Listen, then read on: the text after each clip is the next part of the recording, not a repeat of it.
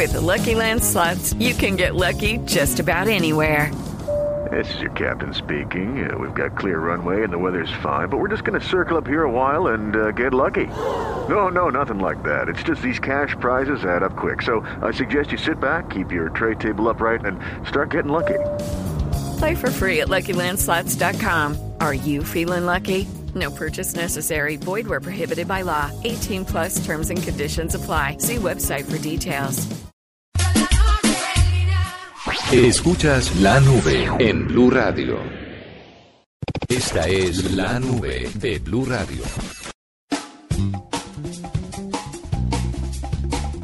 Bueno, como siempre, tenemos, por supuesto, el día de hoy un invitado. Él es Mauricio Jaramillo Marín, se especializa en periodismo digital y de tecnología con 16 años de experiencia. No lo voy a decir en dónde porque este hombre ha pasado por todo lado. Ese sí que debe saber de fracasos tecnológicos. en Debe toda esta saber historia. muchos fracasos tecnológicos, de inocentadas tecnológicas, pero también debe tener ya ojo y como olfato para lo que nos prometen y de pronto no va a salir. No va a pasar. No va a pasar, no va a funcionar, no va a tener éxito. Mauricio, bienvenido a la nube. Hola Juanita y todo el equipo de La Nube, ¿cómo va todo? Bien. Gracias por la invitación. Aquí gozándonos este 28 de diciembre ya a puntico a puntico de, de terminar el año y le trasladamos la pregunta que Murcia le, le planteó a los oyentes hace un ratico y es la siguiente. ¿Cuál cree usted o cuál es ese aparato tecnológico que compró no- este año y lo tiene ahí guardado? Que no resultó como esperaba. Uy, pues he sido muy de buenas porque casi no compro tecnología. Ustedes entenderán que, que está uno siempre probando equipos, así que no, no, no tiene que comprar tanto. Pero algo que de lo que estuve muy antojado en los últimos dos años y que por fortuna nunca le invertí fue las Google Glass, Ah. las gafas de Google. Uy, ese sí, yo creo que es de los más grandes de los Ah, últimos ¿cómo años. cotiza las gafas de, de Eran Google? caras, ¿no? Eran bien Pues, las que decían. Costaban, costaban como 300 dólares. Eso sí, todo el mundo se, se tomó su foto con las gafas puestas para ponerlas en las avatares de las redes sociales. Y hoy en día me va a empezar un poco los que salen con esas gafas. Pero ¿y por qué? ¿Por qué, por qué cree que no funcionaron, que no funcionan o fue un fiasco tecnológico? Yo creo que, por, por un lado, eh, llegaron antes de su tiempo. Es decir, eh, no, es, no es que tecnológicamente sean un fiasco. De hecho, eh, estoy seguro de que Google las vuelve a lanzar. Eh, no hay noticias oficiales, pero estoy seguro de que en unos años va a haber algo nuevo con gafas. Pero llegaron un poco antes de su tiempo, en una época en la que todavía la tecnología no era tan buena en lo de la realidad virtual, etcétera. Les pasó algo parecido a otros fiascos, por ejemplo al, al, al Newton de Apple, no sé si ustedes recuerden el Newton, pero es el pionero de los dispositivos móviles eh, y fracasó exitosamente porque llegó unos cuatro años antes de tiempo.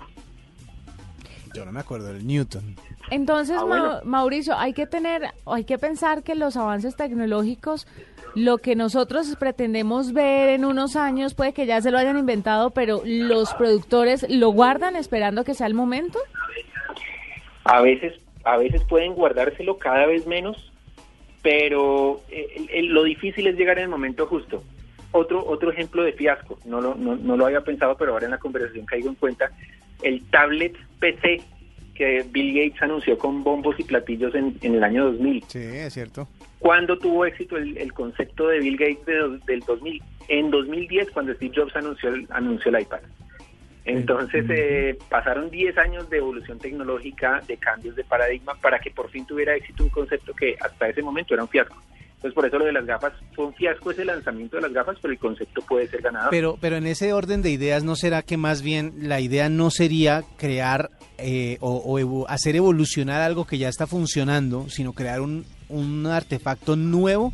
Porque lo que quiso Bill Gates fue como eliminar el teclado y el mouse de- del computador.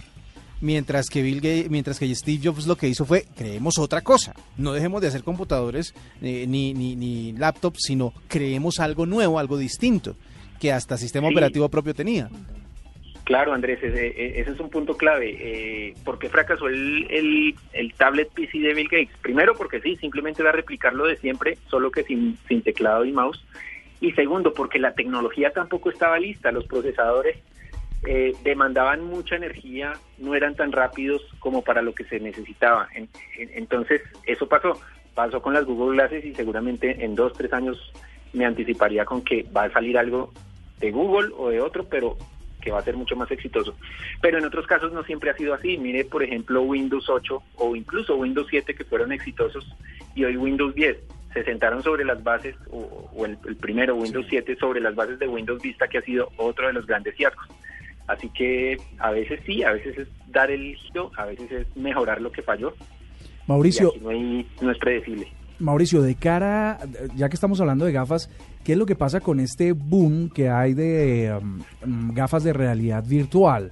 Nos están prometiendo sí. que ya están, que están listas para el consumo, eh, para el consumidor final y que incluso experiencias de televisión para adultos, contenidos para adultos, contenidos médicos, contenidos de ese tipo. Eh, uh -huh. Pero la verdad es que vienen anunciándose año y medio atrás y no pasa nada. ¿Será que esto va para con el mismo futuro no exitoso?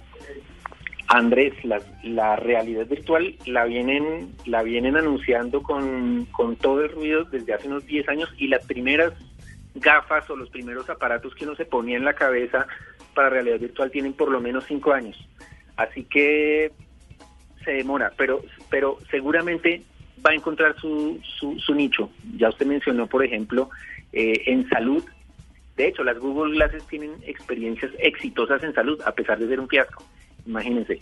Entonces, esto de la realidad virtual y las gafas y los cascos y todo esto en los videojuegos ya tiene un nicho creado y cuando mejore, pues va a ser todo un éxito en salud, en incluso en negocios, en deportes, así que es tecnología, es, es cuestión de que el, de que se junten la tecnología perfecta o por lo menos la tecnología suficiente con los con los modelos de negocio, con los nichos y ahí es cuando se tiene éxito. Pero ¿no? cuando no se da una de esas tres, sí, yo creo que por lo menos unos tres añitos más para que haya algo que funcione bien y que funcione y que atraiga y genere esa atracción que, que, que no han generado las gafas de Google o, o, uh -huh. o, los, o los otros cascos que se han inventado para videojuegos. Mauricio, usted que es una persona que trabaja en periodismo digital, que obviamente como nos contaba al principio de la entrevista, pues todas las marcas le dan eh, los aparatos para que los pruebe, tener esa casa una más engallada, de ser una cosa loca. Eh, bueno, ya que tiene esa posibilidad y que ha desarrollado un olfato para la tecnología, ¿qué cree que hace falta para inventar? Porque es que la gente de pronto, o sea, yo creo que hay, hay muchos papás, muchas mamás que nunca pensaron en un iPhone y que ven ese aparato y les parece la revolución y que después de eso no hay nada. O sea, ¿cuál es ese aparato tecnológico que después de eso ya usted dice, no, ya después de esto no hay nada? Uy, si, si lo supiera, lo patentaba. pero pero es difícil hacer predicciones en tecnología porque porque de hecho ahora están haciendo investigaciones sobre cosas que pueden surgir en 10 o 15 años. Hablamos de, de transportar objetos o transportar átomos de un lugar a otro eh, de manera digital. Hablamos de elementos que o, o materiales capas que vuelven cosas invisibles cosas rarísimas. Hoy en día estoy más apasionado con los con los usos y, y, y, el impacto que la tecnología puede hacer en la vida de la gente. Es decir, todo lo que tenemos hoy podría salvar vidas, podría eh, ayudar a que los, los niños, por ejemplo, no tuvieran eh, limitaciones en su educación. Uh -huh. y, y ya está, ya está, pero todavía como que es todavía para una élite, aunque decimos falta, que las redes sociales, que Internet, que democratizaron, todavía falta muchísimo. Falta masificar. Ahí creo que Sí, exacto. Entonces sí puede que Pero... surja algo que no sabemos ahora y yo no lo veo.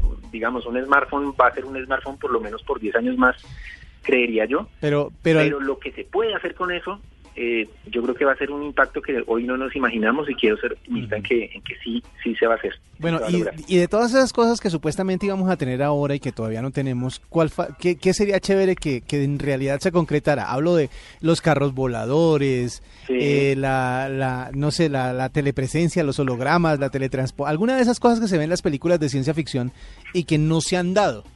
¿Qué, qué, qué sería chévere que sí hubiera? Creería, pues telepresencia es algo que, que, que, que desde niños a todos nos, nos, seguramente nos apasionó, nos atrajo mucho y no estamos tan lejos de eso, por lo menos no técnicamente, ya, ya volverlo, es decir, en laboratorios ya, ya hay cosas que se han logrado. Pero yo diría que a ver qué. Es que los dispositivos ya están. Ya, mi, mi cabeza no da para pensar en que eh, algo diferente de un televisor de 55, de 70 o de 90 pulgadas. eh, ¿Qué más en televisión? Es decir, ya los, tele- le- los televisores son inteligentes, los televisores tienen aplicaciones, uno ya puede ver lo que se transmitió hace dos horas en, en la televisión pública. Eh, en Internet, pues obviamente van a seguir surgiendo cosas, lo social Mm. va a seguir impactando. Eh, y ahí yo no sé, yo no sé si, si, si esto es una inocentada que les diga que no tengo predicciones tecnológicas, pero siempre he creído que como que como que cuando se construyen esos artículos predictivos eh, es más para ganar titulares y para ganar fama que Que cualquier otra cosa. se- sí, sí, sí. Mauricio, ahora empezando el programa hablábamos sobre nuestros hijos, o bueno, la única que tiene hijos en esta mesa soy yo, y me decían que debería de una vez guardarle la cuentica con su nombre. Usted de verdad, a mí me parece inútil porque yo de verdad, a los 15 años que pretendo dejar que Joaquín coja un celular para meterse en una red Ay, social, ay, ay. no creo ay, que exista una red social. Sí, yo creo que tanto como crearle la cuenta, bueno, eh, aquí estoy en este momento reunido, por ejemplo, con Víctor Solano, que desde que antes de que naciera el bebé ya le había creado cuenta de Twitter. Sí. pero, pero sí, eh, No, y en 10 muchos años, lo quién sabe hacen. si Twitter exista. Sí, claro, claro. muchos lo hacen, pero en 10 años Instagram, qué viejera. En 10 años Twitter, Y mira, mm, Se llamará Murcianet. Se llamará punto com. no jodas. son los, los anhelos de empresario de, de Andrés, pero pero tú tienes razón, Juanita. En 10 años, 10 años en tecnología es una Uf. eternidad y, y aunque hoy en día, por ejemplo, decimos no, pero ¿cómo, ¿cómo vamos a pensar que Google va a caer o Facebook? Pues cayeron Nokia, eh, Sí. IBM se tuvo que reinventar cuando IBM era un monstruo mucho mayor de lo que hoy es Google o de lo que hoy es eh, Facebook. Eh, Nokia, que era el todopoderoso de los teléfonos, pues hoy en día es una, una empresa irrelevante que se está reinventando. Así que en tecnología esto es tan rápido que yo creería que no vale la pena proteger las cuentas. Si, si tuviera 10 años, de pronto sí. Sí, si tuviera 10 años, sí, pero con 4 meses, ¿vio? ¿Vio? Tengo razón. Pues Mauricio, Aunque- muchas, aunque señor. yo no sé, Juanita, si Joaquín se demore hasta los 10. Eh, Yo tampoco. Además, porque los, porque además es que cambian las cosas. Yo- ya los niños no quieren, no sé si les pasó con algún sobrino o algo, con mis hijas me pasó. eh, la, la menor no se aguantó hasta los 14, hasta los 13 que era la edad, sino que a los 11 creó su cuenta y falseó la edad. Y ya cuando me di cuenta tenía su cuenta. Hoy en día ya quieren estar en, en Snapchat. Es, es Ya complicado. Facebook ya pasó de moda. Sí. Ah, tiene ellos. toda la razón. Snapchat es lo de ley. No, los viejos somos nosotros metidos en. Facebook. Snapchat es lo último en Guarache. Uy, qué oso, qué viejos que estamos. No hay derecho. Es que mamá me prestas tu. Facebook para buscar a mi abuelito, que es que no tengo. Sí, una cosa así. Sí, es impresionante lo que pasa con los niños. Además, eh, o sea, paréntesis.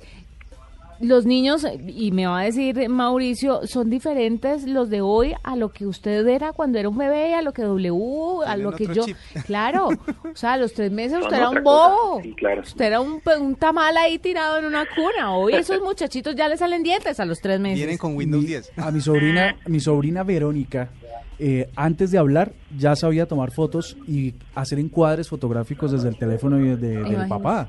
Imagínese. O sea, pare- Y no sé si han visto, eh, yo la he visto mil veces en conferencias y la he usado también la niña de dos añitos con un iPad y le dan una revista de papel y cree que es una, un iPad dañado Sí, porque Ah, al tocar el papel no, no gira. No pasa no nada. se mueve, sí. Es cierto. Dios mío, ¿a Eso dónde es. vamos a llegar? Imagínense. ¿A dónde vamos a llegar? Mauricio, gracias por estar con nosotros. Nos encantó tenerlo en la nube y para este 2016 lo vamos a seguir llamando para unas cosillas. Muchos éxitos en 2016, Juanita, que Joaquín siga creciendo y también se siga digitalizando, pero así de a poquitos.